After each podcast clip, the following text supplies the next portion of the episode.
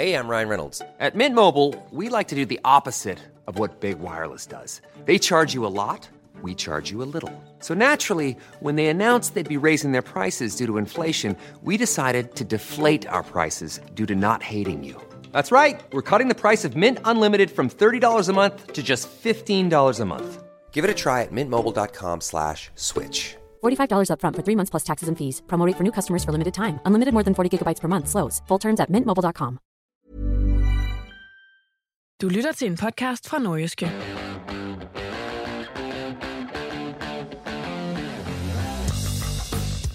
OB fortsætter bare med at vinde, og nu er der slået hul til tredjepladsen, men er der tale om en historisk god start på første division? Hvem har været de bedste spillere indtil videre? Og det OK er topscoren han er blevet bænkevarmer.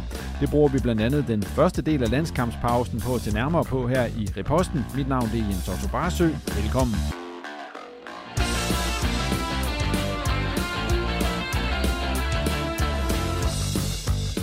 Med her i studiet i det nordjyske mediehus i den næste times tid er nordjyske sportsredaktør Claus Jensen og så sportsjournalist Kasper Ørkild.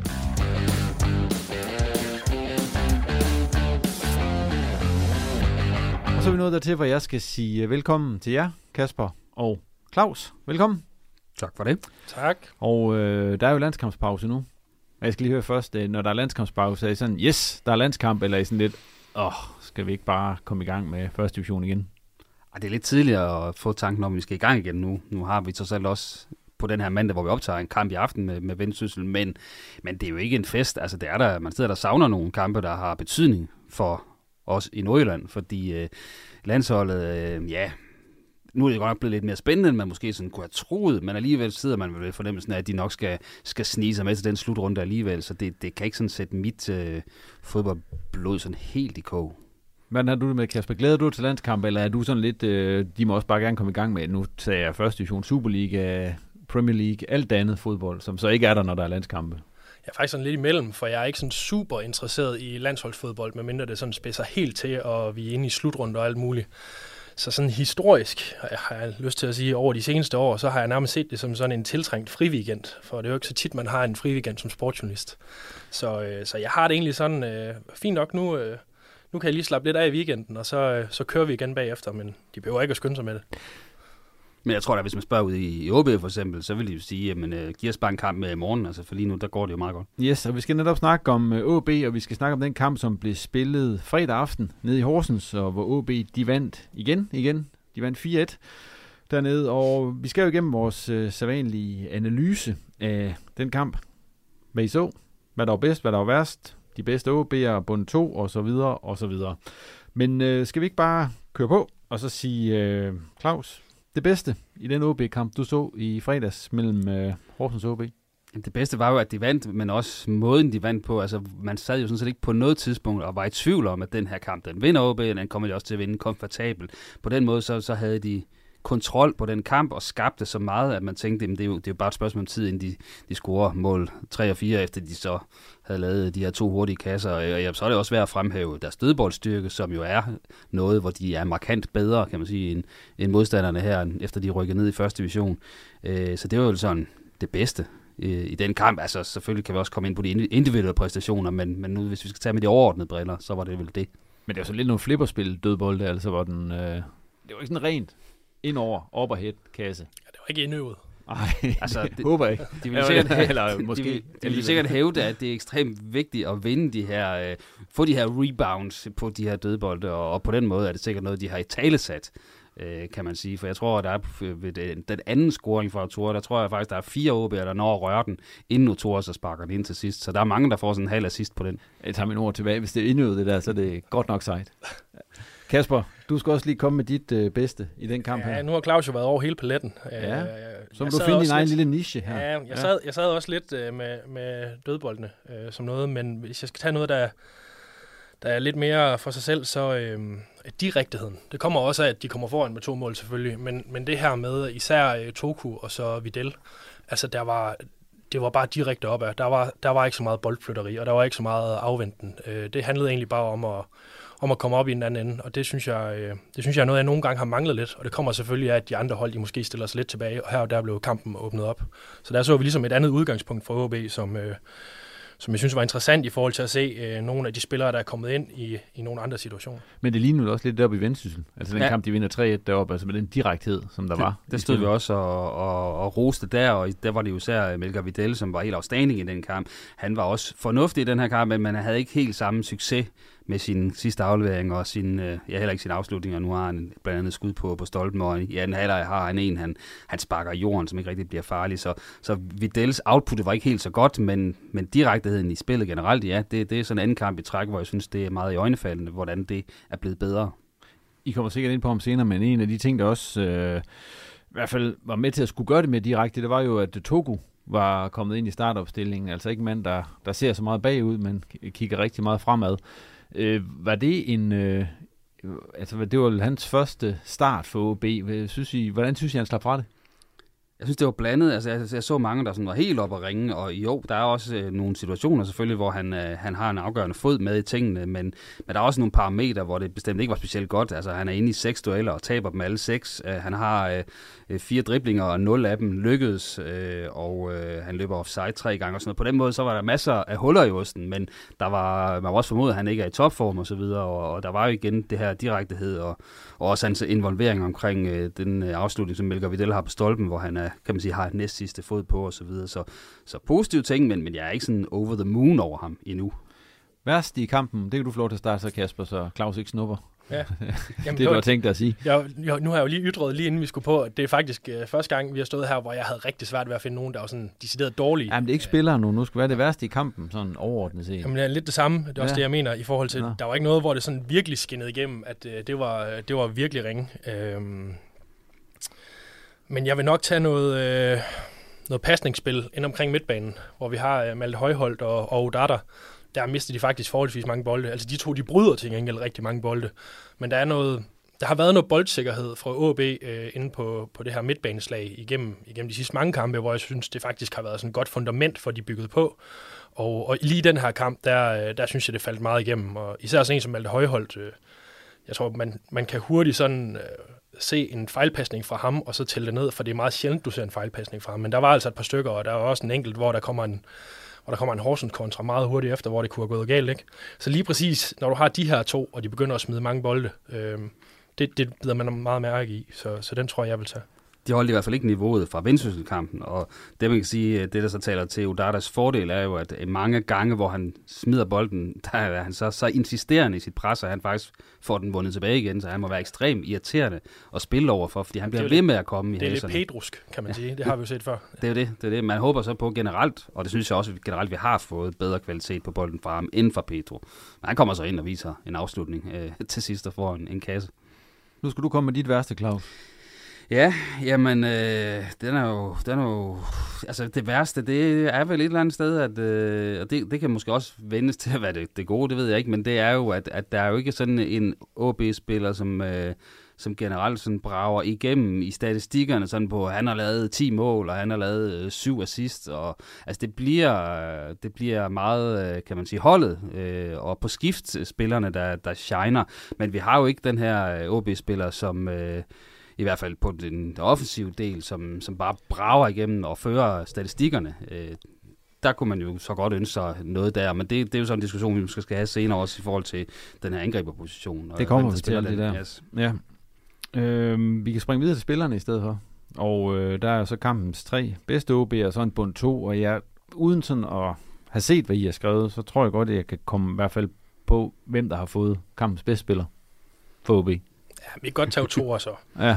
Så han, øh, der, er, der er de to mål, ikke? Jo. Øh, og så synes jeg bare, det har jeg også bemærket i andre kampe og andre karakterer, der er noget rigtig fed fremdrift fra bagerste kæde for ham, som, som Tillander, han har det meget i nogle lange afleveringer, men Otora, han kan ligesom holde på bolden og bryde nogle kæder, og det skaber bare noget overtal på banen, som er rigtig interessant, så jeg vil også bare lige argumentere for, ikke kun at kigge på de to mål, hvor det kan man godt diskutere, hvor tilfældigt det er, og hvor tilfældigt det ikke er, men, men altså, jeg synes, der er meget mere end det, som berettiger, at han har spillet en god kamp. Havde han ikke scoret to mål, så tror jeg stadig, jeg har haft ham som top 3.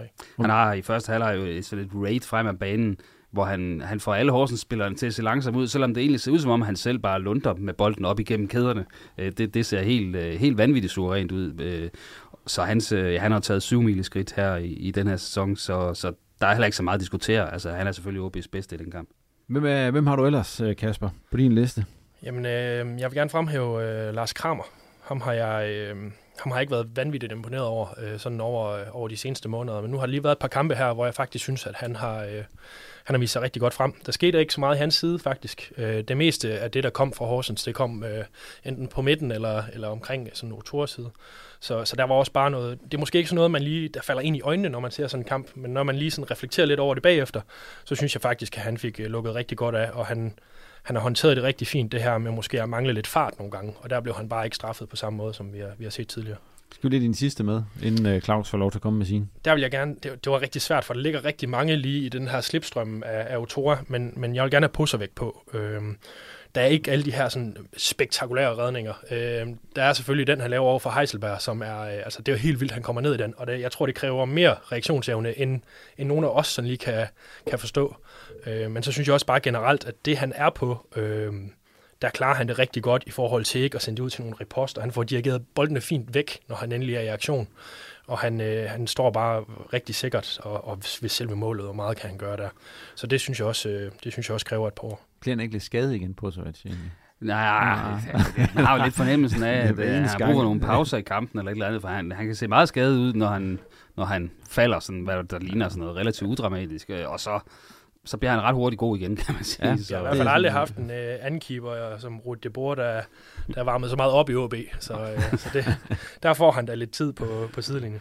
Claus, det var Kaspers uh, tre bedste. Du var jo enig med, med Otora. Hvem har du to andre end, end uh, Kramer? Og Nej, så altså jeg har også Kramer på listen. Uh, han er jo med i de her to dødboldmål, så har han også nogle blokeringer, altså hvor han nærmest på ishockey-vis uh, kaster sig ned og får, får uh, nogle vigtige blokeringer på. Uh, men så har jeg så sådan set også uh, Jonas Bakis med. Det er jo fordi, han kommer ind og gør en forskel med en, en scoring ganske vel på straffe, men, men de skal jo også sættes ind, og så en assist til, til Pedros mål. Og, og der, hvor han kommer ind i kampen, der er den jo perfekt for ham, fordi der, der begynder Horsens at gå lidt op i limningen, og der, der får han mulighed for at drive de her omstillinger og få pladsen til det også, og det gør han sådan rigtig godt. Øh, så, så han fortjener egentlig også at blive nævnt blandt de tre med det indhop. Vi skal også have en bund 2, men øh, I har jo allerede sagt, at det er svært sådan at, at finde nogen, der direkte falder igennem. Du kan også se på karaktererne i, i Nordjyske, som øh, Thomas og, og Simon jo gav her i, i fredags. Det er så ikke nogen af jer, men er I enige i, i at øh, der ikke var nogen, der sådan var, var decideret dårlig? Ja, det var der ikke, men der var nogen, der, der sagtens kan være bedre, og som man kan have større forhåbninger til. Øh.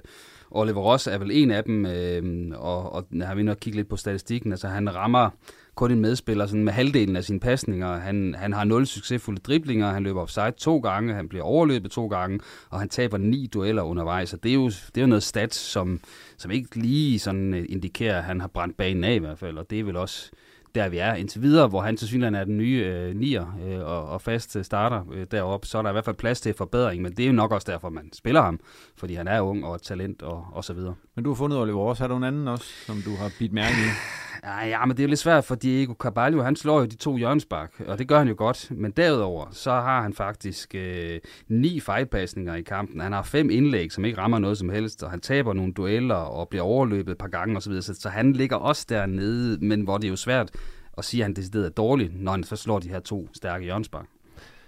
Kasper, er du øh, kommet frem til nogle andre end dem? Jamen, jeg kan godt gå i nogle helt andre retninger. Så prøv det. Lad mig gå over på den anden wingback i hvert fald. Uh, man kan sige, jeg synes faktisk, at Kasper Jørgensen spiller en defensivt uh, fin kamp i forhold til, hvad vi har set før.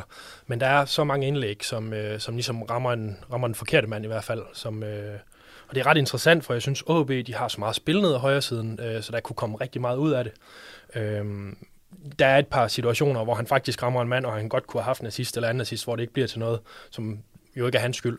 Men jeg synes, der er så mange bolde, der ryger ud i intetheden, at, at det, trækker, det trækker sgu meget ned ved mig, sådan noget. Øhm, øhm, Malte Højholdt vil jeg egentlig også gerne, øh, og det er ikke, fordi han har været dårlig igen. Det er den, der har været mindst god, øh, i sådan som jeg ser sådan en kamp.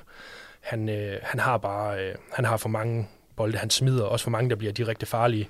Og så har Malte Højhold bare ikke den samme frekvens i de her bolderobringer, som Modata har. Så når jeg sidder ligesom og sætter nogle plusser og minuser i min bog, så indhenter Odata det bare virkelig hurtigt, øh, hvor, det, øh, hvor Malte han er måske lidt mere på det jævne i forhold til, at han er vant til at bryde en hel masse, men det er jo det er ikke, det er ikke hvor han ligesom løber op ind og retter op på det. Så, så dem har jeg. Og jeg, jeg, jeg har også en, jeg havde Ross som en bobler, men som jeg ser det, så tror jeg egentlig, at han skaber forholdsvis meget plads til sine medspillere i det offensive. Og, og der er også et par gange, hvor han alligevel er, er med i kom, noget kombinationsspil, hvor det kunne have været rigtig interessant. Så jeg tror, at øh, jeg tror, hans offensive medspillere, de er, de er gladere for Ross øh, i den rolle, som han spiller der, hvor han trækker en lille smule, end, end vi sådan lige tænker. Men, men han, han ligger altså også lige, øh, lige slipstrøm med det. Nu, øh, nu, nu blev det lige sådan her. Især fordi Claus han tog Ross, så kunne jeg tage en anden. Så. Nu nævner du øh, Kasper Jørgensen i den her sammenhæng. Øh, ham kan vi også lige komme rundt om, fordi han har jo spillet alle 12 kampe for OB indtil videre fra start. Og det er der en god forklaring på, fordi de har ikke rigtig øh, en decideret Øh, erstatning på den plads, øh, eller et alternativ på højre bak. Øhm, og du siger, det er lidt, altså, der har været gode kampe, men der er godt nok også mange dårlige kampe. Vi var også lige inde og kigge på det. Han har slået 64 indlæg øh, i den her sæson, og der er kommet en assist ud af det indtil videre, altså en målgivende aflevering ud af de 64 indlæg. Hvem er egentlig, altså er det et problem, man kun har en højreback, synes jeg, hvem, hvem, hvis han nu, altså han kan jo sagtens få en skade eller karantæne eller noget andet, altså hvem skal så spille højreback for OB, hvis... Øh, jeg tør altså, i hvert fald godt sige, at øh, havde Christoffer Pallesen været fit for fight, så havde, øh, så havde Kasper Jørgensen fået noget, øh, så han fået noget konkurrence, og vi har også set det på den anden wingback, hvor jeg alligevel synes, det er en forholdsvis øh, en tæt duel mellem Alman og Carvalho, Carvalho øh, hvor det måske er, der er noget fart og mere og det at være wingback, som, som Caballo han vinder på. Og der kan Kasper Jørgensen også nok gøre det samme over for Pallesen, der måske er gået lidt mere over mod en fullback øh, med årene. Øh, men, øh, men jeg er helt sikker på, at, øh, at Kasper Jørgensen han havde ikke startet i samtlige kampe, hvis Pallesen havde været klar. Men det, det kan man jo diskutere. Altså, det er jo faktisk, øh, at det er sådan lidt... Øh, han er sådan lidt en spiller, der deler vandet, og, og, og hvor jeg også sådan, når jeg står og kigger på ham og hans stats, jamen det er sagde skidt det der, men det er egentlig også meget godt det der, altså fordi at øh, overordnet set, så slår han rigtig, rigtig mange indlæg. Og så skal der jo også falde nogle, øh, nogle hår ned i suppen, kan man sige. Øh, men han er også den OB'er, der har skabt flest chancer øh, i kampen, eller i, i sæsonen til videre. Altså klart faktisk med afstand, den der har stået bag flest øh, muligheder for OB med, med sin indlæg. Øh, men spilprocenten er for høj, det kan vi hurtigt blive enige om. Og defensivt, og især hans, hans pasninger ud af, af forsvarszonen, er for, er for svage. Øhm, men man kan sige, om det er et problem for OB, at de ikke har andre lige nu, det synes jeg jo ikke, det er. Altså, du kan bare kigge på tabellen. Øh, jo, men hvem skal spille der, hvis der han ikke er med? Hvem, hvem har de reelt? Jamen, så vil jeg mene, at Alman eller Cabello øh, begge to kunne, øh, kunne få hver deres, deres kant. Øh, altså, sværere er det ikke, synes jeg, med, med et OB-hold, der er så dominerende, som det trods alt er. Så, så de kommer ikke til at misse oprykningen, fordi de kun har Kasper Jørgens. Jeg synes, der er, der er spillere, der kan spille den der plads, synes jeg en joker, som vi måske ikke lige har set så meget til, men som man har lidt luret på træningsbanen nogle gange, hvis man har set godt efter, det er Jeppe Pedersen. Han, øh, han står langt tilbage i det der øh, midtbane, der midtbane ja. løb der. Øhm, og han har været ude og spille den til nogle træninger, og, og det er ikke, du skal ikke altid være sikker på, hvor meget du kan ligge i det. Vi har set uh, Josip Posavec spille en, uh, en venstreback til træninger før, da han stod helt bagerst i køen, ikke? Ja. Men jeg kan egentlig godt jeg kan egentlig godt se det. Altså, jeg synes, Jeppe Pedersen for mig har stået som en forholdsvis boldsikker spiller. Han er ikke langsom. Øh, jeg tror, at øh, jeg tror godt, han kan komme ind og, øh, og bevise noget der, som måske lidt kan blive et alternativ til den måde, Kasper Jørgensen spiller det på. Jeg tror ikke, han kommer til at slå lige så mange indlæg. Øh, men altså, skal det være lidt mere, øh, hvor du dækker en lille smule mere af måske, så, så tror jeg godt, man kunne se Jeppe Pedersen øh, komme ind der. Så øh, det er sådan, hvad man måske lige har at gøre med der, ellers så snakker vi vel en, en, en ungdomsspiller derinde omkring holdet. Men, men højrebakken er jo et sted, hvor OB, sådan, hvis man ser historisk set, jo har øh, omskolet spillere til mere end de måske, nu ved jeg godt, de hentede Pallesen i sin tid, og de også hentede Kasper Jørgens, men altså Dalsgaard, hvis vi går der tilbage til, han var jo blive omskolet til højre bak. Sådan en som Patrick Christensen var jo heller ikke umiddelbart øh, højre bak. Øh, vi har også set en Frederik Børsting, en, øh, din favoritspiller, Kasper Og Torben Bøje endnu længere tilbage. ja, ja, ja, okay. Nej, han var også angriber det er rigtigt, med. Det er rigtigt. Men hvis vi sådan ser i nyere OB-tid, så, så er det jo et sted, hvor man jo med, med ja, med, med, en vis succes har kunne omskole andre spillere til. Tror jeg også, at det er det, vi kommer til at se, eller tror I, de henter en, en ny højre bak her? Jeg tror sagtens, man kan se det, for, for man er jo også i en situation nu, hvor man går over til den her trebakkæde, og det er jo, øh, det er jo markant mere oplagt, og så omskole en, øh, for eksempel en offensiv spiller, Frederik Børsting, fantastisk wingback, øh, til, ligesom at, til ligesom at kunne gå ind og, og give noget til det offensive. Jeg tror, det er markant sværere at, sådan, øh, at lære dem det defensive, øh, og det kan vi jo også se med. Det er jo der, hvor Alman han har sine kvaliteter, for eksempel, og, og Pallesen med årene ligesom er gået mere i den retning og har sine kompetencer i det, selvom han er en hurtig spiller og kommer hurtigt frem af banen. Så især når det er, øh, det er en ret offensiv øh, wingback, synes jeg, at det er, det er oplagt, og i hvert fald forsøge sig med det, når der ikke er så mange alternativer til Kasper Jørgensen. Vi må se, hvad de finder på på højre bak, hvis der nu kommer en karantæne eller en, en skade til Kasper Jørgensen på et eller andet tidspunkt. Vi skal også lige have kampens øh, bedste detalje for lige at runde øh, fredagens kamp af, altså 4-1-sejren nede i Horsens. Øh, hvad, Claus, har du bidt mærke i som, som kampens bedste detalje? Ja, der vender vi faktisk tilbage til Kasper Jørgensen, for jeg synes, den her, det her bananindlæg, han slår til øh, Oliver Ross, øh, som så er offside, selvom han scorer i situationen. Det synes jeg faktisk var, var et lækkert indlæg, som, som kan man sige, snor hele vejen rundt om, om bagkæden og, og, og rammer sin, hans holdkammerat derinde fuldstændig perfekt. Så, så havde det nu stået som en scoring, offside var rigtig nok, selvom, selvom var, ikke var på kampen, så, så det var en rigtig beslutning af dommertriven, men, men havde det nu stået som en scoring, jamen, så, så havde det jo været den aflevering, vi har talt om øh, nu her. Hvad har du bidt mærke i, Kasper? Jamen, jeg stod lidt mellem to, men nu har jeg jo nævnt øh, Pusservæks øh, redning over for Heiselberg der, øh, så, så lad mig tage noget andet frem i hvert fald. Øhm, da Jons Bakis, han scorede på sit straffespark og er ude og fejre det med fansene og medspillerne, der synes jeg bare, det er befriende at se, hvor glad Lukas Andersen er, selvom de er kommet foran 3-0, uden han starter ind, og, øh, og han er jo kommet ud af startopstillingen til den her kamp i forhold til sidst. Øhm, det, det er jo bare sådan, det skal være. Altså, han er, han, han er kommet til som en kæmpe profil. Han er, han er anfører, og, og han kan alligevel glæde sig på... Altså, selvfølgelig glæder de andre sig også, men det er det største smil, der var blandt dem, der ligesom var ude og varme op. Det var Lukas Andersen, og det synes jeg bare... Jeg synes bare, det er rigtig fint at, at se, og det, og det glæder mig, at man, at man trods alt er så stor en del af holdet, selvom at øh, man har været på en lille derot her i første division. Jeg registrerede faktisk også, at Helenius var en del af den der jubelklub, øh, så, så mere fornærmet over, at han ikke spiller mere, øh, er han så heller ikke. Så det er jo også et, trods alt et positivt tegn i, i en situation som den her. To lidt forskellige personligheder. Det er jo ikke så meget Helenius smilt, men det er heller ikke altid, vi ser ham med det, med det største smil. Så der kan man jo sige, om det er personen, eller om, om det er glæden, det ved jeg ikke. Men jeg kunne i hvert fald registrere et kæmpe smil ved Lukas Andersen, og det, det glæder mig meget sådan noget. Ja, det var alt, hvad vi havde om øh, Horsens-kampen, og nu skal vi til at snakke om nogle af de andre aktuelle emner. Vi har allerede taget lidt hul på det ved, at du nævnte øh, Helenius, og at han jo var med til at fejre Jonas øh, Bakis scoring, Kasper. Øh, fordi at det, det gjorde han jo.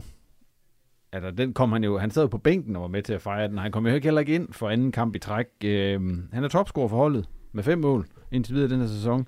Han har været ude i øh, Nordjyske og sige, at han, øh, han savner lidt en forklaring for Oscar Hiljemark på, hvorfor det er ham, der ikke længere skal være angriber hos OB.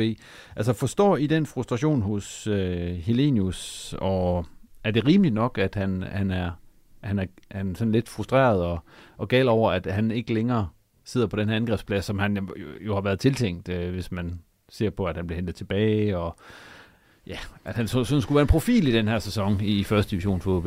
Jeg synes, det er todelt. Øhm, jeg kan egentlig jeg kan egentlig godt forstå frustrationen i, at han slet ikke kommer ind. Altså, jeg, jeg kan ikke lige se, at, at både Oliver Ross og øh, Pritja er så meget foran ham, som de jo tydeligvis er. Øh, nu snakker vi også om det her, det er jo ikke fordi, altså, Ross, Ross har egentlig vist sig okay frem i en ny rolle, og der er jo noget, der er noget fremtid i at bruge ham, men det er jo ikke fordi, han har holdt ham helt ud af varmen, og jeg synes på ingen måde, at Tim Pritja holder ham helt ud af varmen. Så, øh, så jeg, kan, altså, jeg kan ikke se, at han skulle kunne have en pointe i, hvorfor han ikke starter ind i hver kamp, fordi det har han jo ikke vist til overhovedet. Vi skal forvente mere af ham. Men jeg kan egentlig godt forstå det, hvis han sidder og tænker, hvorfor får jeg ikke chancen for at komme ind og måske gøre noget i en lidt åben kamp, for eksempel vendsyssel, øh, og i den her kamp mod Horsens, altså hvor han, altså, der kan han jo godt komme ind og få, få mere tid og, og vise sig frem i det, for han har jo kigger vi tilbage over, over den tid, han har været i OB nu, han har jo været i mange, rigtig mange låste kampe, som har været rigtig, meget, rigtig svære for ham, så jeg synes egentlig også, at han fortjener en chance, når det bliver lidt mere åbent, men, men jeg synes ikke, at han har spillet på en måde, hvor vi kan sige, at det er Niklas Helenius, der skal starte ind.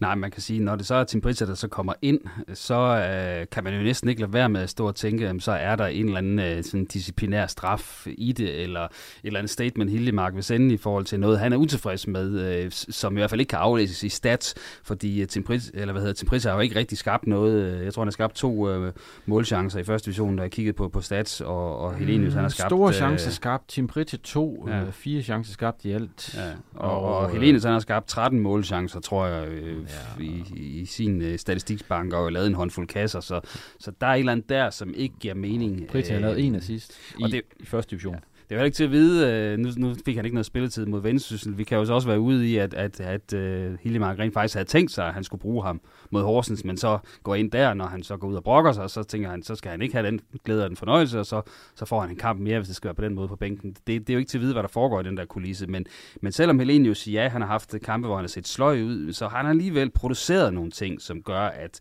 at han slet ikke skal komme i spil. Det, det giver ikke sportsligt mening. Nej, fordi hvis vi ser på Niklas Helenius, øh, altså som sagt, han er topscorer, fem mål, han har lavet en assist, han har haft øh, skabt 13 chancer, to af dem har været store chancer, og så øh, har han haft ja, 24 afslutninger, 11 af dem på mål. Det er jo mere end nogen af de andre, selvom Ross faktisk har spillet fuldstændig det samme antal minutter som Helenius nu, og haft 12 kampe, mens Helenius kun har haft 10. Så Ross han har scoret fire mål, 0 assist, seks succesfulde driblinger, syv afslutninger på mål, skabt tre chancer, en stor chance. Altså, sådan hvis man, nu ved jeg godt, man siger, at der findes øh, tre slags løgn. Der findes øh, løgn, forbandet løgn, og så findes der statistik. Men ud fra statistikken set, så er der jo ikke noget, der, der, der taler for, at, at Helenius han skal sidde på bænken, og det Rost, der skal spille.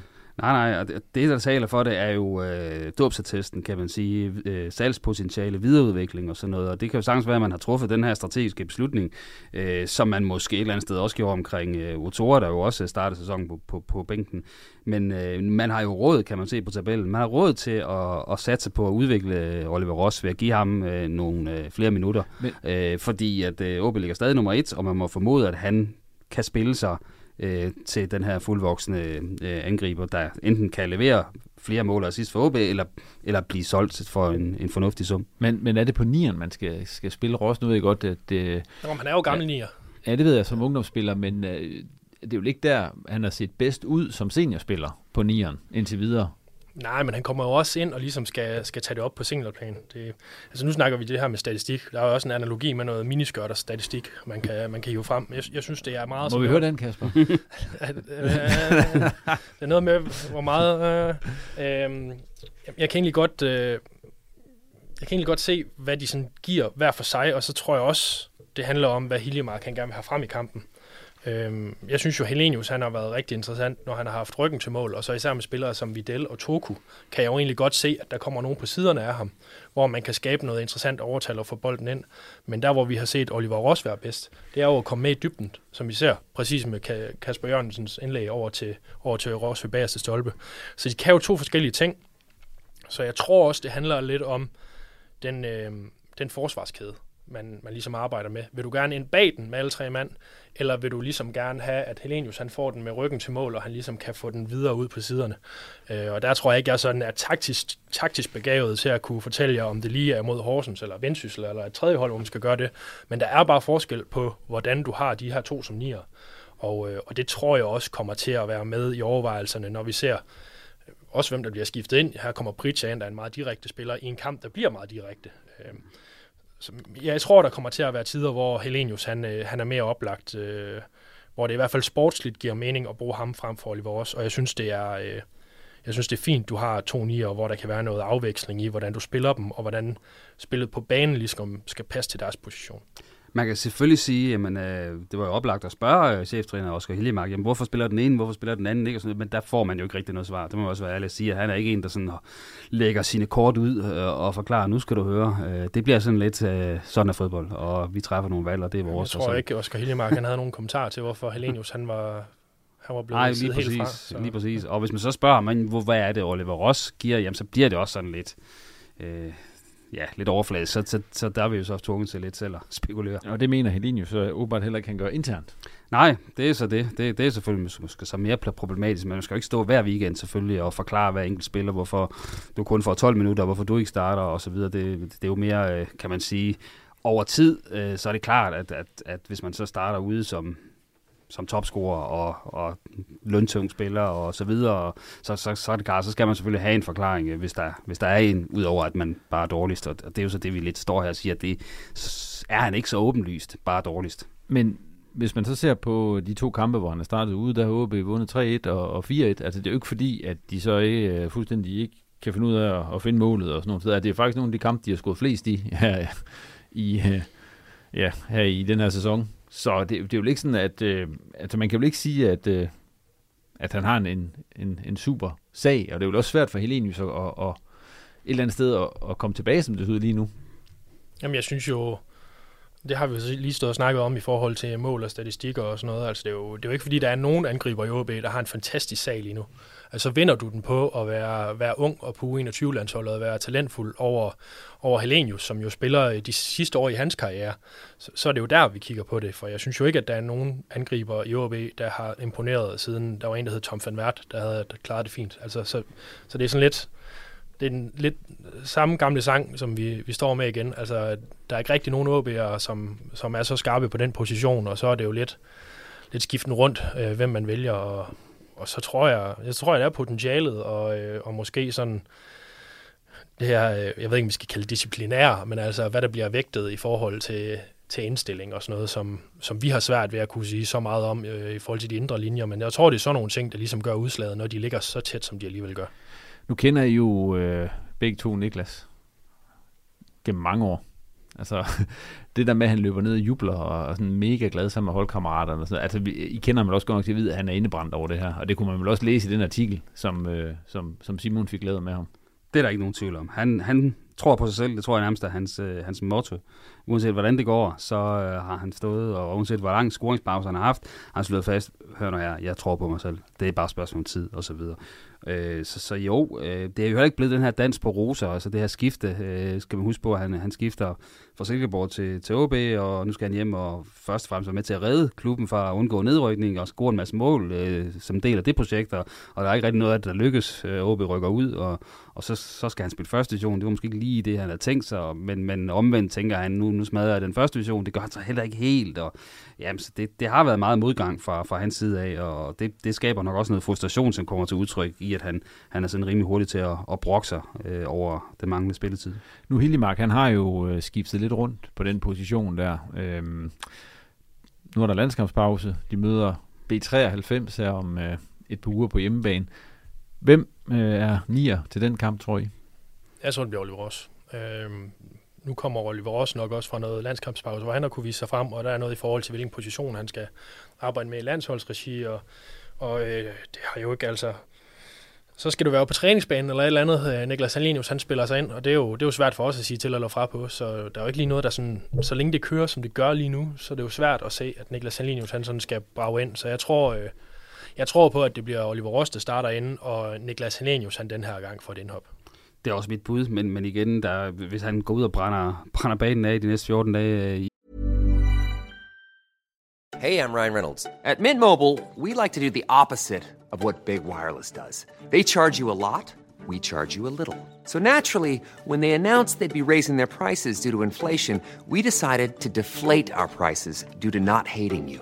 That's right. We're cutting the price of Mint Unlimited from $30 a month to just $15 a month. Give it a try at mintmobile.com slash switch. $45 upfront for three months plus taxes and fees. Promo rate for new customers for limited time. Unlimited more than 40 gigabytes per month. Slows. Full terms at mintmobile.com. OB på træningsbanen Helenius, så kan han selvfølgelig sagtens uh, rock ved det der. Uh, det er jo den eneste vej frem fra ham. Vi lukker snakken om øh, OB's øh, nier og Niklas Helenius osv. i den her omgang. Øh, Monik, der bliver mere, at der er mere kød på det ben i løbet af resten af sæsonen. Vi skal videre, fordi som øh, vi vist har fået sagt et par gange, så er der jo landskampspause for anden gang her i efteråret. Nu OB, de har fået spillet 12 kampe. De ligger på en øh, suveræn førsteplads, kan vi vist godt sige. Sønderjyske hænger stadig på, men der er lavet et hul nu ned til Fredericia på 7 point. OB står lige nu med øh, 30 point efter de her 12 kampe, og det kan man jo overhovedet ikke klage over.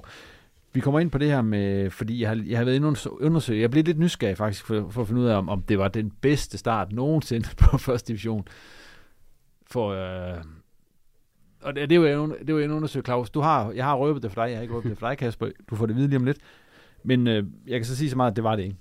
Så, så døde den lidt der. Er de et point fra eller sådan noget? Jeg vil, jeg vil gætte på, at det blev tangeret eller et eller andet. Ja, men øh, det kommer vi til, okay. fordi at det, er så, det er det, man kalder en teaser Okay. i, i sproget her. Fordi vi skal lige rundt om, jeg har bedt jer om at komme med i de her 12 kampe, der er spillet indtil videre. Hvem har egentlig været de bedste OB indtil videre? Og hvem har skuffet?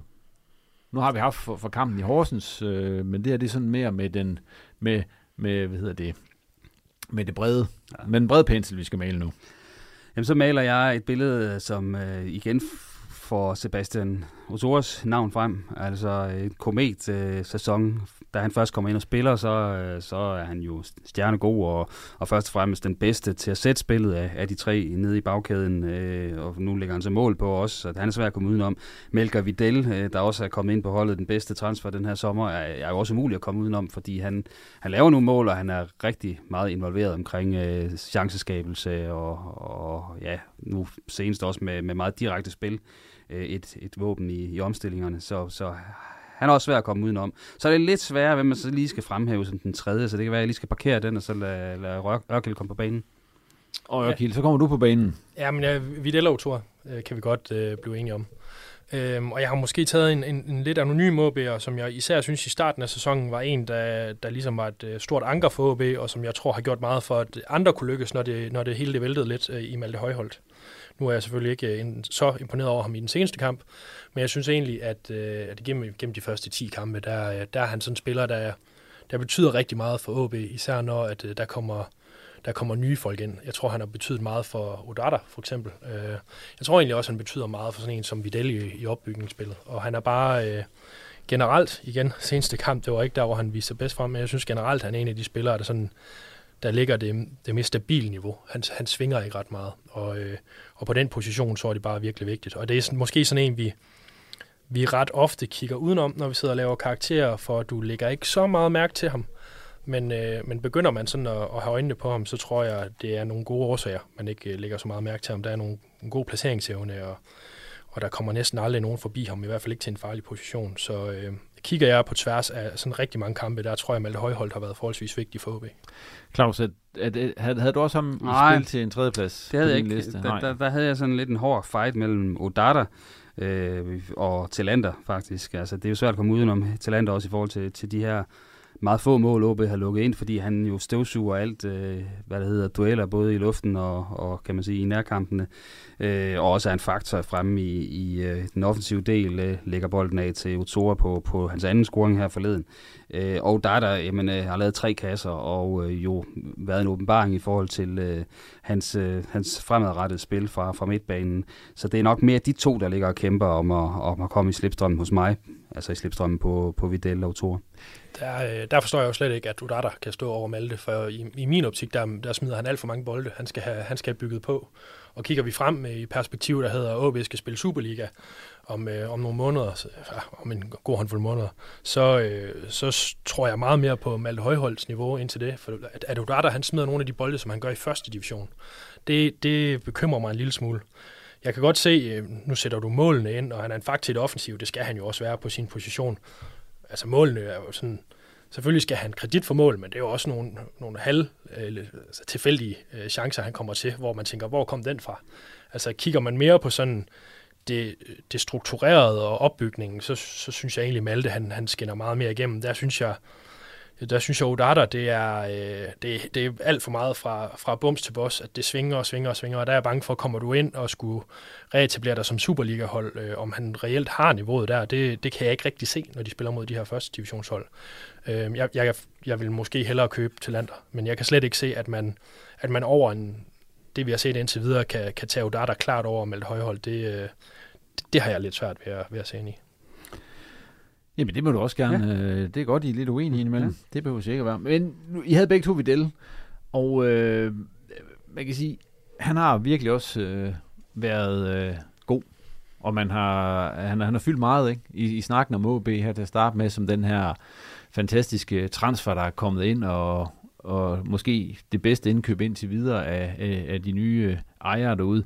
Men Claus, hvis man går så ind og kigger sådan helt nøgtern på det, altså der er jo ikke kommet særlig meget output ud af det. Altså to, han har spillet alle, han startede ind i alle 12 kampe, Øh, og vel nærmest en af dem, der har spillet flest minutter, sådan rent offensivt i hvert fald. Han har spillet knap 900 minutter indtil videre. Han har lavet to mål og to assist.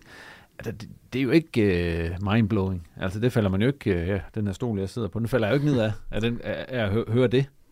Nej, nej, det, og det, det er jo selvfølgelig heller ikke, øh, fordi han på den måde øh, jo øh, er klar til at blive skibet afsted til, øh, til Liverpool og AC Milan i morgen. Men man kan sige, at øh, det har været klar pil opad, og, og der er også rigtig mange lige ved og næsten situationer, altså, øh, hvor han rammer overliggeren på et drømmeskud fra distancen, og laver også en del mål i pokalen, skal vi huske, og, og bare øh, med til at sætte sine spillere op og skabe chancer. Altså, han skaber væsentligt flere chancer end de der to assists, hvor kan man sige, holdkammeraterne så spiller mulighederne i nogle situationer. Så, øh, men først og fremmest synes jeg, at man kunne tegne en, en linje, måske lige bortset fra den sidste kamp, men hvor det har været pil opad, og der er flere og flere ting, der lykkedes for ham, i takt med, at han falder til på, på holdet. Men det er vel også, han kommer vel også med noget af det, man har savnet ved OB i mange år. Det er vel også det, der gør, at han er så i øjnefaldende. Han kommer med noget flere, nogle hurtige vendinger, nogle sjove... Driblinger. Driblinger også, mm. som end, ja, og nogle altså helafleveringer, og, sådan, og det foregår i højt tempo og sådan nogle Han ting. er også med til at gøre, at man ikke savner Alan Sousa i så stor grad, som man måske kunne have gjort. Uh, han kommer med noget af det, som, som Sousa var den eneste, der kom med i, i nedrykningssæsonen. Uh, nu er han jo også kommet ud på kanten og arbejdet, så der er en meget, meget lige parallel der. Øh, jeg har måske lidt samme øh, tanker om, om Videl som Modata i, i mindre grad i forhold til, hvordan kommer han til at præstere, når du kommer, når du kommer op i Superligaen, hvor det måske er sådan, sådan lidt mere... Øh, taktisk bedre funderet, og, og defensiven står lidt strammere, og altså, kan han lige øh, væve sig ind igennem på samme måde, som han gør, og sådan forholdsvis klein fyr, der nogle gange bliver afvist. Ikke? Øh, der, der håber jeg på, at vi fortsætter med at se den her udvikling, så han kan komme ind og blive en profil på Superliga-niveau. Men, øh, men jeg synes jo egentlig, at han gør meget mere, end det vi sådan lige kan se i det sort-hvide. Øh, især øh, efter han kom ind og, og startede rigtig godt ud, så har han trukket rigtig meget. Altså han har rigtig meget fokus i den der offensiv. Og det tror jeg også, øh, det tror jeg også er rigtig vigtigt på sigt for den her nier, som, øh, som man gerne vil have til at lykkes i OB. Men han fylder vel også øh, rent defensivt. Altså selvom, øh, nu snakker vi meget om hans offensive kvaliteter, han er vel også, øh, jeg synes faktisk, han er ret habil øh, bolderober. Og, han er god tilbageløb, synes jeg. Ja, god tilbageløb også. Altså en masse energi, er han kommer med. Det er vel også noget, altså indstilling, vilje, Ja, det smitter udstråling. Også. Ja. Det smitter på holdkammeraterne, det kan man også se. Så, så øh, der er bare noget drive i ham, øh, tror jeg, det er det rigtige ord at bruge. Øh, og, og var også den, der har haft flest succesfulde driblinger, kan man sige, hos OB. Og det der med at kunne sætte en mand, både på teknik og på fart, det har man jo savnet. Øh, og det, det er bare en fornøjelse at se, at og ikke mindst se det potentiale, der er, for vi er jo enige om, og det kan vi jo snakke om med hele OB-holdet, ja, men det er fint nok lige nu, men hvordan matcher det, når det så skal op og spille Superliga? Det er jo så det store spørgsmål, som vi kommer til at forholde os til formentlig en del gange øh, frem mod til, til sommer. Og så kan man jo så sige, at, øh, at især i det her første divisionsspil, øh, hvor at, øh, hvor OB ligesom er dem, der skal være på bolden, og de skal meget tit sådan væve sig ind igennem de her, øh, de her tunge defensiver, der ikke vil så meget frem, som måske tit gerne vil have et point, så synes jeg faktisk, det er okay, at han er kommet frem til så meget, som han er, for, for jeg tror faktisk, du vil se nogle, nogle teknisk funderede spillere, der, der vil have rigtig svært ved at, ved at være i den her situation, hvor der ikke kommer så mange åbne rum, medmindre du virkelig åbner kampen op. Så jeg synes, øh, jeg synes faktisk, det er, øh, det er mere end godkendt, det han har vist indtil videre i forhold til de det udgangspunkt, han har øh, med OB. Nu bliver det en masse snak om Vidal. Vi skal også lige have de der tre, der har skuffet indtil videre i den her sæson. Ja, men øh, hvis jeg skal byde ind med noget, så, så Tim Pritz, synes jeg er skuffet, fordi han kom jo tilbage fra det her lejeophold i Østrig, og, og vi tænkte, nu skal han ind og vise, at han er blevet mere voksen spiller, og, og så laver han øh, et rødt kort øh, relativt hurtigt, som er, er helt hjernedødt. Øh, jeg synes faktisk, og, han ligner rigtig meget den Tim Pritz, jeg tror ja, sted. lidt for meget ja. i et eller andet sted. Øh, så, så, så han har skuffet mig. Det har, øh, det har Lars Kramer sådan set også, fordi hans start på sæsonen, den, den var simpelthen ikke, øh, det var ikke på niveau. Altså det lignede lidt, at han var mentalt øh, hårdt ramt af den øh, nedrykning, forståeligt nok, øh, og, og blev udstillet i nogle situationer, hvor han, hans, øh, kan man sige, hans placeringer kom til at udstille hans manglende fart i, i ekstraordinær grad. Øh, men der er så heldigvis, set med hans øh, øjne, fremgang de sidste par kampe mod Vendsyssel og Horsens, synes jeg faktisk, han har, har begyndt at ligne sig selv igen. Øh, men overordnet set synes jeg også, han er skuffet lidt. Og så er jeg faktisk lige før, jeg også vil byde ind med Malte Højhold der. Det er jo fordi, at, at Højholds topniveau, som vi kender, og, og, og der, der har bare ikke været en, en øh, linje linjer opad. Det har, det har sådan set været undervældende i forhold til det, han tidligere har præsteret i denne sæson. Selvom han er et stabilt, fornuftigt midtbaneanker, så, så er jeg stadig skuffet over, at han ikke har kunne løfte sig lidt. og nu når vi snakker om, at mange har budt ind med mål, assist og, og, og så videre, altså Malte Højhold, han har vel snart rundet 100 kampe uden at have, have scoret for OB. Altså der er vel også været tid til, at han skal stemple ind øh, i den sammenhæng. Jeg ved godt, han er sekser og så videre, men nu er det første division, de spiller. Altså, hvor, meget, hvor meget har han reelt haft, hvor han har brændt? Så der, så, han havde lige en kæmpe... Var det mod Vendsyssel? Han, han havde, havde også mod Hobro, havde han jo flot, ja. Altså, ja, det synes jeg er en svær... Jeg synes, det er svært ligesom at gå ind på det. Stod vi og stod vi og beskyldte øh, Rasmus Wirtz for ikke at, at gøre nok øh, offensivt. Det kan godt være, man gjorde dengang, men det, når jeg tænker tilbage, så er det jo ikke sådan de præmisser, som, som han som sekser spiller på. Og jeg synes faktisk, at, at Malte Højhold han har gjort det okay som sådan mere en moderne tovejsekser, men han kommer aldrig sådan hele vejen op. Øh, og jeg mener heller ikke, at han, han er den, der skal ind i feltet og så afgør det. Så jeg synes, at øh, jeg synes, man tænker over de præmisser, man, man bedømmer ud fra, og der er det jo også fair at have høje forventninger til ham, for han var jo en af de bedste OB'er i, øh, i nedrykningssæsonen også. Men han ved, jeg ved også, at han selv træt, at han ikke er scoret endnu. Det kan det godt. Jeg synes jeg godt, han, øh, der vil han også gerne byde ind med lidt mere, end han gør. Ja, og i perioder her, hvor han har spillet sammen med Odata, så har det jo faktisk været Odata, der sådan har ligget som sekseren, og Malte som otteren, og det, det, det tror jeg så skal ende omvendt, for det bliver rigtig godt, øh, fordi han alligevel er mere boldfast end Odata. Øh, men altså... De er meget omskiftelige, men jeg vil ikke sige, det er det, det store billede, at han har været øh, ren otter, Malte. Så har jeg i hvert fald set det helt forkert. Nej, især ikke de sidste par kampe. Der tror jeg også, at der, der er blevet en, en, en omfordeling af arbejdskrafterne derinde. Men, øh, men Malte kan i hvert fald spille bedre, end han har gjort i den her sæson indtil videre. Så vi tillader, jeg tillader mig at have større forventninger til ham, og det er nok set i det lys. Øh, øh, men det er klart, at, at kigger man på Helenius, at han til synligheden ikke er god nok til at starte inden overhovedet for minutter lige nu, hvis det er sandheden, så kan man også blive ret skuffet over det. Kasper, hvem er dine, hvem, hvem, hvilke tre er du nået frem til? Ja, det er svært, fordi jeg er jo egentlig enig i rigtig meget af, af Claus Jensens udsagn. Med, med det, mindre, må, du, det, det må du også godt være. lige kommer til Malte Højhold, så er han helt væk. Men, øh, øh, jeg har også skrevet Kasper Jørgensen på, øh, men, men det stammer måske mere fra den første halvdel af de kampe, de har spillet, hvor de spillede med firebakkæde. Øh, der synes jeg virkelig, han blev... Øh, der synes, jeg, der, der synes jeg virkelig, han faldt igennem, faktisk. Og der var det defensive jo et kæmpe problem. Det er i, i langt mindre grad nu, når han ligesom har, øh, når han har en midtstopper at, at arbejde med bagved sig.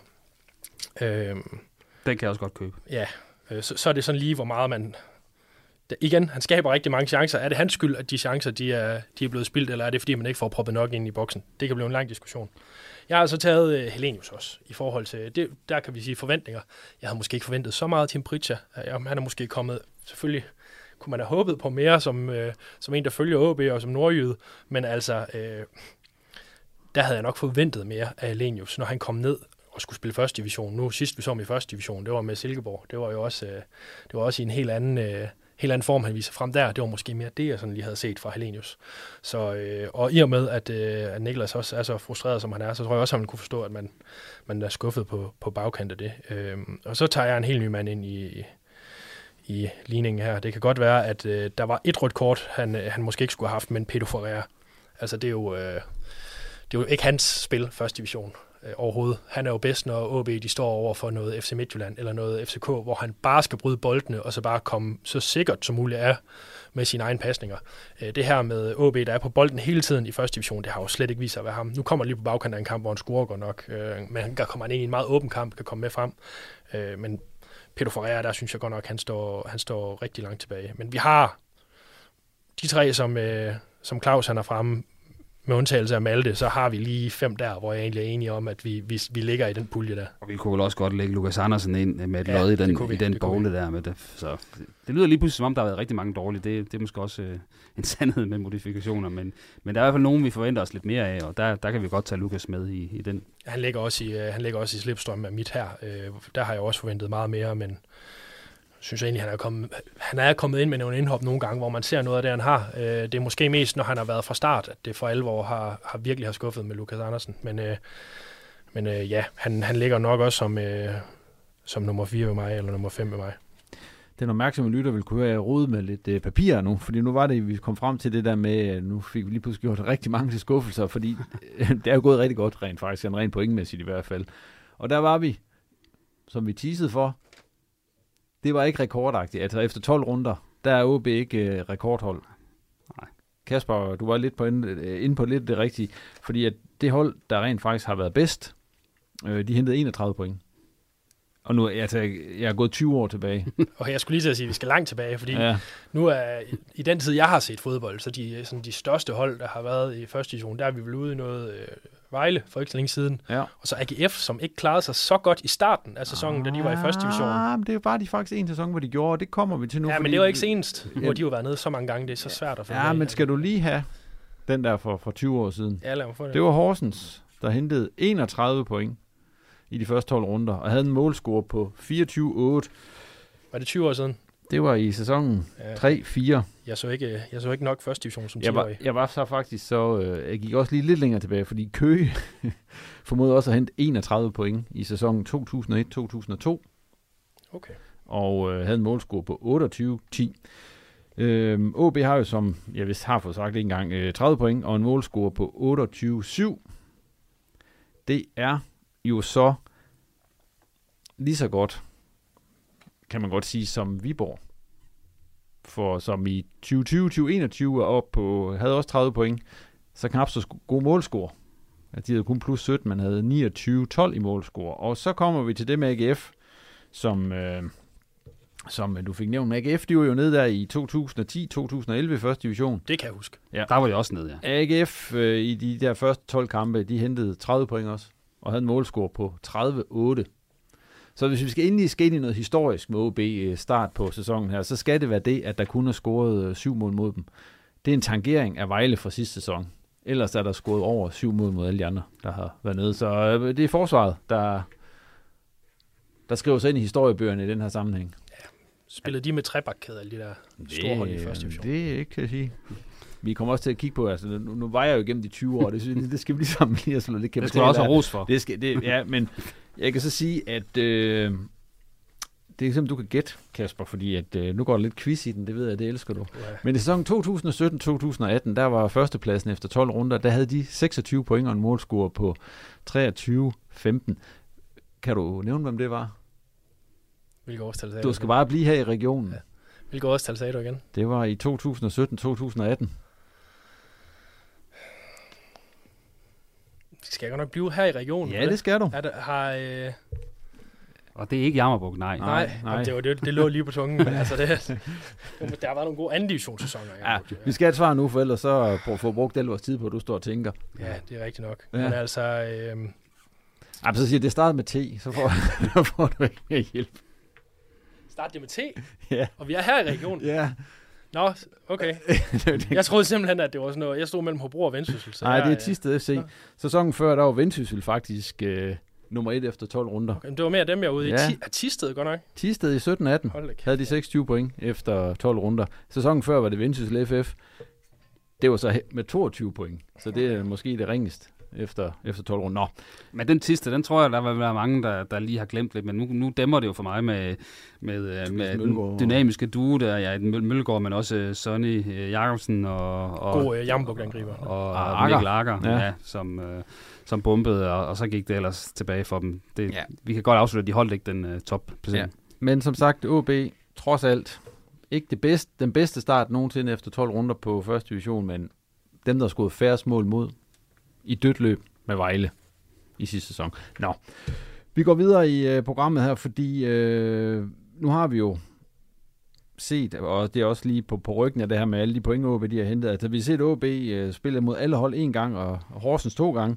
Øh, ser I det på nuværende tidspunkt, som om der er nogen, der kan sætte en kæp i hjulet på, den her, på det her oprykningstog, øh, tog, der, der drøner derudad? Nej, jeg, øh, jeg synes egentlig, at Sønderjyske de står okay. Øh, men i forhold til, at øh, om OB de skulle komme ned på en tredjeplads, så synes jeg, det er rigtig svært at se, i og med, at nu har de mødt Horsens to gange. Og Horsens, øh, Horsens fundament er jo, lidt, øh, er jo lidt smadret efter deres øh, pause på bagkant af nedrykningen, og det var jo lidt... Øh, det var lidt der, jeg så det, hvis det var. Det var Sønderjyske og Horsens, der ligesom skulle have, have været inde og blande sig med OB. Men i og med, at, at vi snakker hvad, Kolding og Fredericia, der ligger i slipstrømmen, så, øh, så, så kan jeg ikke sådan rigtig se, at det skal kunne gå galt. Og også på baggrund af, at, at OB får bygget lidt op. Så jeg vil være meget overrasket, hvis vi på noget tidspunkt begynder at, og synes, det er spændende i, i første division. Men, men gør vi det, så er det jo så Frederiциas fortjeneste. De har så alt øh, vundet over OB i pokalturneringen og vist øh, en gang, at de kan gøre det, øh, selvom det selvfølgelig også øh, sådan var lidt et, et skævt udfald i forhold til, til hvordan kampen formede sig der. Men, men altså, øh, syv point øh, til Fredericia, det er stabilt lige nu, men, øh, men champagne, den skal vi nok lige lade stå på, på køl. Men øh, det er jo i OB's egne hænder. Altså, det skal jo kun være, fordi de begynder at slække på tingene, at, at det bliver det bliver farligt. Om og det er der ikke noget, der tyder på indtil videre. Et hold som Horsens, som man jo godt kunne have lidt spørgsmålstegn ved inden sæsonen, om, om det var dem, der skulle kæmpe med i toppen. Altså det, altså det fik man jo så også set her i fredags. Altså Horsens er jo ikke, øh, de er jo langt fra OB og Sønderjysk også for den sags skyld. Altså AB skal være glad for, øh, for det her sommervindue, når vi kigger på Horsens og, og Vendsyssel for eksempel. Altså, jeg tror, havde Vendsyssel holdt på nogle af deres profiler, så, kunne de, så var de også med, øh, og måske lå på en af de her pladser, som Fredericia og Kolding, de sidder og, og var måske lidt tættere på. Så, så AB skal være glade for, hvordan at hvordan grundlaget har været på forkant af, af sæsonen er startet i første division, for der er nogle hold, der hvis de havde spillet lidt mere med musklerne og havde satset lidt mere, så havde de fået så havde OB fået bedre udfordring, udfordring, end de har nu, som primært er fra Sønderjyske, som jeg også ser som et Superliga-hold. Nu er der jo sket noget øh, sådan ret bemærkelsesværdigt, øh, også med henblik på OB, det er, at de har fået to, hele to spillere med på U21-landsholdet. Det er Sebastian Otoa og så Oliver Ross blevet efter udtaget til, til landsholdet. Det er enormt flot. Det er, ikke, øh, det, det vil være noget tid siden, som jeg lige erindrer det, Claus, at, at, vi, at, at OB har, har to spillere med i det selskab. Øhm, det kunne vi selvfølgelig snakke en hel masse om, uden at kunne sige noget rigtigt alligevel. Så jeg synes, vi snakker om det, når, når vi har set, hvad de rent faktisk øh, kommer til at byde ind med i den sammenhæng, øh, de to unge mænd. vil i hvert fald sige, at det er et udstillingsvindue, så de har chancen for her virkelig at, op deres markedsværdi ude i Europa med at brænde banen af der for, for 21 landsholdet. Men øh, imponerende.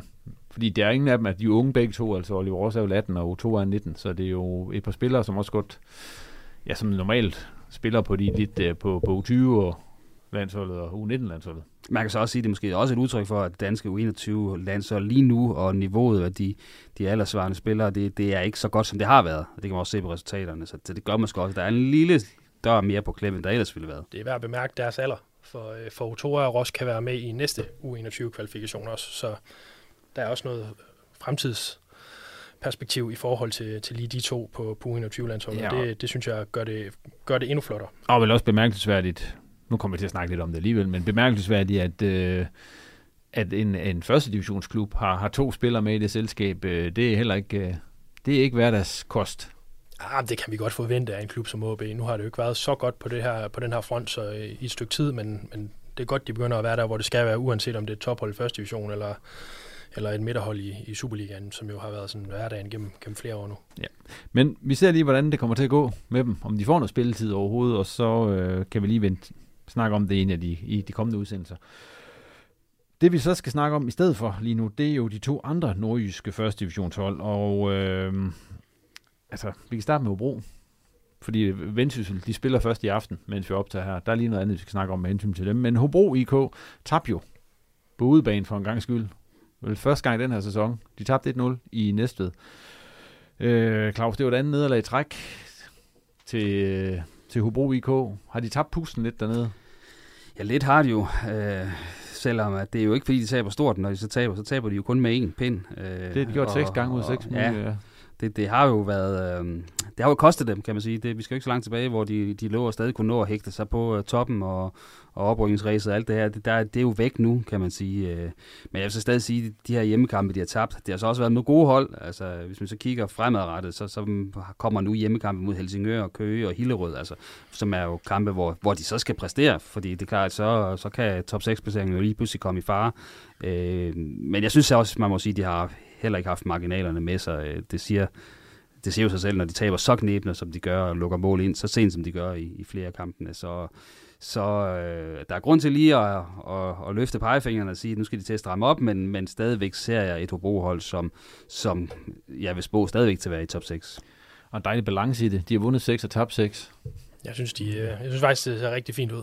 Jeg synes ikke som sådan, jeg kan se det på, på selve banen, at de har tabt pusen. Det var ikke en imponerende kamp mod Næstved. Det var deres absolut dårligste kamp i sæsonen. Øh, og så kan du lige øh, krydre det lidt med den her bane, de spillede på, som jo øh, det, det så helt skidt ud. Og der synes jeg jo alligevel, Hobro er kommet et sted hen, hvor der er mere pasningsspil, og det er det kører lidt mere end bare de her, de her lange bolde op af, som vi har set gennem flere år, har, har været en vigtig, en vigtig opskrift for dem. Så, så der blev de lidt straffet på det. Jeg så jo øh, jeg så Hobro mod OB for halvanden uge siden, Synes, der tabte de også med et mål. synes, det så faktisk rigtig fint ud i stor. Altså, OB kunne sagtens have vundet med flere mål, men jeg synes faktisk, det så meget stabilt ud i, i løbet af en stor del af kampen. Og øh, jeg tror bare lige, Hobro, de mangler det sidste fysiske til at tage de sidste kvarter ordentligt hjem. Øh, for jeg synes, på det, på det taktiske plan, der, der har Martin Thomsen lagt rigtig fint på i forhold til, hvor vi har set Hobro være før, hvor det var meget defensivt funderet, og nu begynder der jeg synes, der begynder at være en udvikling, selvom at de lige er nede i en lille bakkedal nu og har tabt en udbanekamp for første gang i sæsonen. Og de ligger stadig i top 6. Nogen, der gerne vil i top 6, det er så Vendsyssel FF. De spillede, som jeg lige var inde på tidligere i aften, mens vi optager her, mod øh, Helsingør. Og Claus, det er jo ikke... Øh, nu kan vi selvfølgelig snakke en hel masse om... Altså, jeg skal ikke bruge en masse kraft på at snakke om den kamp, men Vendsyssel eller er, er vel et sted nu, hvor Øh, de, det er ikke nødvendigvis top 6, de behøver at kigge efter, hvis de skulle gå over og tabe over Helsingør. Nej, så handler det bare om at, at undgå at komme ned i suppedasen, kan man sige. Fordi så, så er Helsingør lige pludselig hægtet sig på os, og, og så er der kun ét sådan hold, der ligesom er, er decideret dårligt øh, i Næstved på, på pointtabellen. Så det vil være en god idé for Vendsyssel at, at vinde nogle kampe her i, i den kommende måneds tid, for ligesom at, at få lidt, lidt luft, og, og så eventuelt holde sig inde i top 6-kampen. Ja, og en af de ting, som øh, de så kæmper med uden for banen i øjeblikket, det er at finde en ny øh, sportschef efter Søren Henriksen. Han øh, jo er stoppet op. Hvad er, hvad er status på den jagt på en, på en ny sportschef deroppe? At de er ved at zoome ind på, som jeg forstår det, en, en, en tre kandidater, som, som de går lidt rundt omkring lige nu. Øh, så, så det er vel inden for en uge eller, eller to, at de kan Jeg tror, præsentere de et håber navn. på 1. november, så vidt jeg hører. Ja, det er der, de håber på at have noget på plads deroppe. Er De der Ja, tre, kan, kan starte i hvert fald. de ikke? tre Så- kandidater, har, I- har I nogen øh, info om dem? Altså, øhm, du kommer til at se en, som har arbejdet med, hvis ikke ungdomsfodbold, så i hvert fald sådan øh, den her yngre profil, som de har haft. Øh, det vil Vendsyssel jo gerne have nogle unge ind. Øhm, sådan en som øh, Hans-Jørgen Heisen, der var i Sønderjyske og blev, øh, blev smidt ud af AGF, da det kom frem, at han havde lavet nogle ting i Sønderjyske, som ikke var så gode. Han har jo lige haft, et, øh, han har haft to år ude i kulden nu. Om man er klar til at hive ham ind, det tror jeg, man sidder og overvejer op i Vendsyssel. Øh, Det er jo sådan en større overvejelse. Øhm, Bliver det ikke ham, så vil jeg gætte på, at man vælger en, der kommer fra noget talentudvikling øh, i nogle større klubber, eller i hvert fald Superliga-klubber, som måske kan hives op på den her teknisk chef, sportschefs, øh, på det her sportschefsniveau, øh, for det, det er helt klart, at Vendsyssels fremtid de kommende år, det er at, at plukke nogle spillere i øh, de store Superliga-klubber og prøve at føre dem ind. Ser vi jo også Kørenslager i, øh, i Vendsyssel, der gør det rigtig fint nu. Øh, vi så det med Tobias Anker. Øh, man har prøvet med Mathias Jakobsen i FCK. Øh, Det er det, de kommer til at prøve at gøre, og der tror jeg, at de prøver at finde en profil, der ligesom har noget, nogle kompetencer der, og ikke mindst nogle, øh, nogle forbindelser i det. Så tror jeg da også, at det ville være mærkeligt værre, hvis de ikke også øh, tog knoglen og ringede til øh, Jakob Køger, som nu er, er fodboldagent, og, og spurgte, øh, om han var brandvarm på det her job. Det, det er altså mere tøvende over for, om han er, men, men jeg tror da helt klart, at han har fået et opkald. Øh, så ved jeg ikke, om man skulle, øh, ville være helt øh, ude af den her verden og nævne Bo Sink som et bud, også hvis man skulle blive sådan i den nordjyske andedam, fordi ellers så, så er der sikkert, øh, kan man sige, øh, folk, øh, i, som du selv nævner omkring Superliga-klubber, som kunne være interesseret, øh, eller som kunne være interessante, men Bosink og Jakob Kry er vel sådan de bedste bud inden for vores egen lille andedam. Det skal blive interessant at se, hvad, hvad retning det bliver. Den retning, vi kører mod her i Riposten, det er retningen mod slutningen af programmet. Og øh, inden vi øh, når dertil, så skal vi lige have de her tårhyler. Og Claus, jeg ved, at øh, da jeg snakkede med dig lige inden vi skulle optage, der havde du ikke lige din tårhyler klar på det tidspunkt. Ja, så altså, det- prøvede jeg at hjælpe dig lidt. Og nu er jeg spændt på at se, om min hjælp, den så, øh, om, om det bliver det. Ser du bare Tottenham, eller hvad? Jamen, jeg har nej, forsøgt nej, at nej, blive jeg viste rasende. ham alt muligt, Ja, øh, jeg har forsøgt at være rasende over alt muligt. øh, Manchester City, og det, det er jo lidt svært for mig at blive rasende, synes jeg, over det.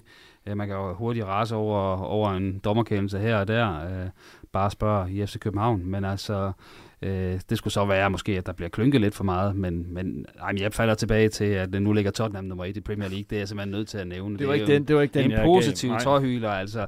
Øh, og så sad jeg jo der og var næsten glad for, at Arsenal vandt en fodboldkamp. Det er jo helt skørt, men altså, vi ligger, vi tør jeg godt sige nu, vi ligger nummer 1 i Premier League, og det gør vi ikke ret længe, så, så giver os nu øh, lov til at glæde os lidt over det. Nu, nu er der landskampspause, så, så vi bliver jo ikke viftet væk lige, sådan lige med det samme. Mm. Det var faktisk det, jeg sagde. Nu, nu er det noget med Tottenham igen, sikkert. Så, så, ah, men jeg skal, lige, så, skal du prøve det her? Jeg tror, der var benspænd. Jeg ved jo, der sidder mange derude og øh, også glæder sig Ja. over det. Og så, jeg nævner i flæng øh, Peter Enevoldsen, og ja, Ja. jeg kunne blive ved. Nej, men okay, Joachim. Hvad, har du noget andet end en ton, Tottenham tårhyler? Ah, men vi har, altså, jeg er ked af, at vi er så tæt på. Jeg, jeg er jo aldrig uden for landegrænserne, så det har jeg til, mig, til, tilladt mig at være den her gang. Okay. Øh, nu har, jeg har jo et blødt punkt for Manchester United. Og der synes jeg faktisk, det var, det var, sådan, det var rigtig fint at så se dem øh, vinde i Fergie Time Ja. over Brentford af en, øh, af en knægt, der er vokset op lige i baghaven i forhold til Manchester United, og så, øh, og så dedikere den sejr til øh, afdøde øh, Kathy Ferguson, Lady Kathy, øh, Sir Alex's øh, kone, der, der døde her forleden. Det synes jeg bare var noget, som måske øh, indekapsler meget af det forhold, som jeg har til Manchester United, som vi ikke har set ret meget af i, i ret mange år. Så der, øh, der er noget, jeg lige har fået en lille smule gåsehud, som jeg for første gang i rigtig mange år har fået af, af den klub. Så står der ikke mere på min seddel denne gang i reposten. Tak til Claus og Kasper, fordi de kiggede forbi, og til dig for at lytte med. Hvis du ikke allerede gør det, så tag lige at abonnere på reposten i din foretrukne podcast-app. Og på det, der hedder X og Facebook, der er vi også profiler, og dem må du egentlig også gerne følge, hvis du har lyst. Reposten er, selvom der er landskampspause, tilbage igen om en uges tid. Tak for nu, og på genhør.